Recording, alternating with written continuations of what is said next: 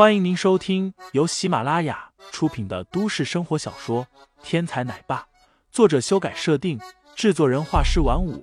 感兴趣的听众老爷们，赏个三连，点亮我的关注，点亮你的夜空。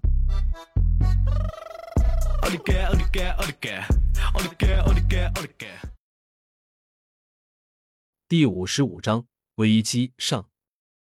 韩总，财务部已经乱了，很多数据不知道怎么处理，你快来看看吧。电脑被攻击，各个部门全都陷入了混乱，无法正常工作。这其中，尤其以财务部最为严重，因为公司的账目一旦出现问题，整个集团立刻就无法正常运行了。我马上过去，王斌，这边就交给你了，一定要不惜一切代价。恢复公司的系统。韩新宇说完，转身离去。韩总，你放心吧。王斌答应了一声，目送韩新宇远去，眼中却闪过了一丝寒光。韩总走了，没人给你撑腰，我看你林飞怎么跟我争。王斌心中恨恨的想到：飞哥，修改后的核心机密已经顺利的让蒋一晨带走了。不过里面的文件我都加了密，他们想要看到的话，至少还需要一天一夜才能破解。很好，按照我给你的要求，你去准备吧。林飞通过摩斯电码继续跟欧丽沟通，只不过这次的沟通和上次的有些区别。这一次，林飞给出了一个完整的实施计划，只是这个计划太长，单靠摩斯电码传输太慢了。所以林飞又动用了其他的手段。这一次，他直接在电脑上敲出了一套完整的实施计划，要欧婷婷去完成。当然，这个计划也不能被外人看见。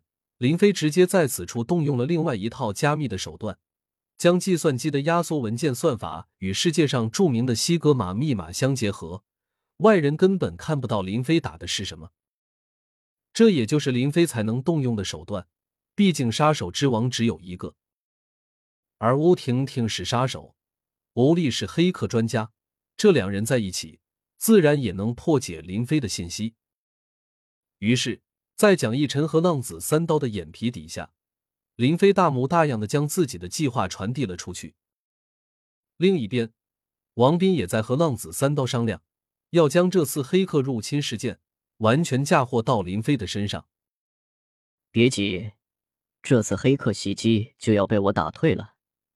等完事以后，你把林飞的电脑拿过来，我在上面做点手脚，那么这次的黑客事件就会全部都归结成林飞所为。浪子三刀回复道：“陷害林飞，蒋一南和白石官正巴不得呢。有个内应自己站出来要陷害林飞，他们立刻拍手赞成。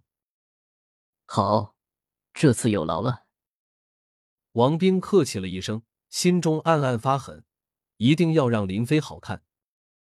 他是电脑部门的，公司的各种信息都能够查看。林飞调查财务部资金问题的时候，他也将林飞的信息查阅了个遍。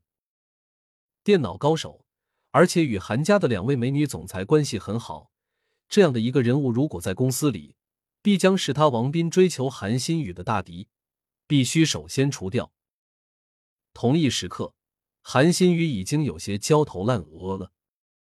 韩总，上个月的财务往来全都乱了，还有三天就要报税。如果这两天统计不出来上个月的财务数据，耽误了报税，我们集团肯定会受到重罚的。韩总，集团的上个月工资表被破坏了，工资数据现在做不出来，会影响发工资的。这个问题如果不解决，员工心态肯定会出问题的。韩总，有几批原材料的货物需要付款了，可是我们现在找不到原始的单据，根本无法核验款项的正确性。供应商那边已经急眼了。类似的问题一项接着一项的提出来，让韩新宇的头都要炸了。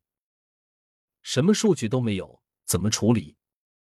巧妇难为无米之炊。没有数据，韩新宇什么办法都没有。如果把一个集团公司比喻成人体，那么财务部门就是心脏，财务资金就是人体的血液，财务账目一片混乱，那就是血液坏掉了。如此下去，人体距离败亡也就不远了。韩氏集团现在就是这样，如果财务数据再恢复不了，集团就可以申请破产了。韩总，芬芳集团拿着合同要求我们供货，但是我们的电子合同打不开了，纸质合同在保险柜内拿不出来，这是业务部的麻烦来了。听众老爷们，本集已播讲完毕，欢迎订阅专辑，投喂月票支持我，我们下集再见。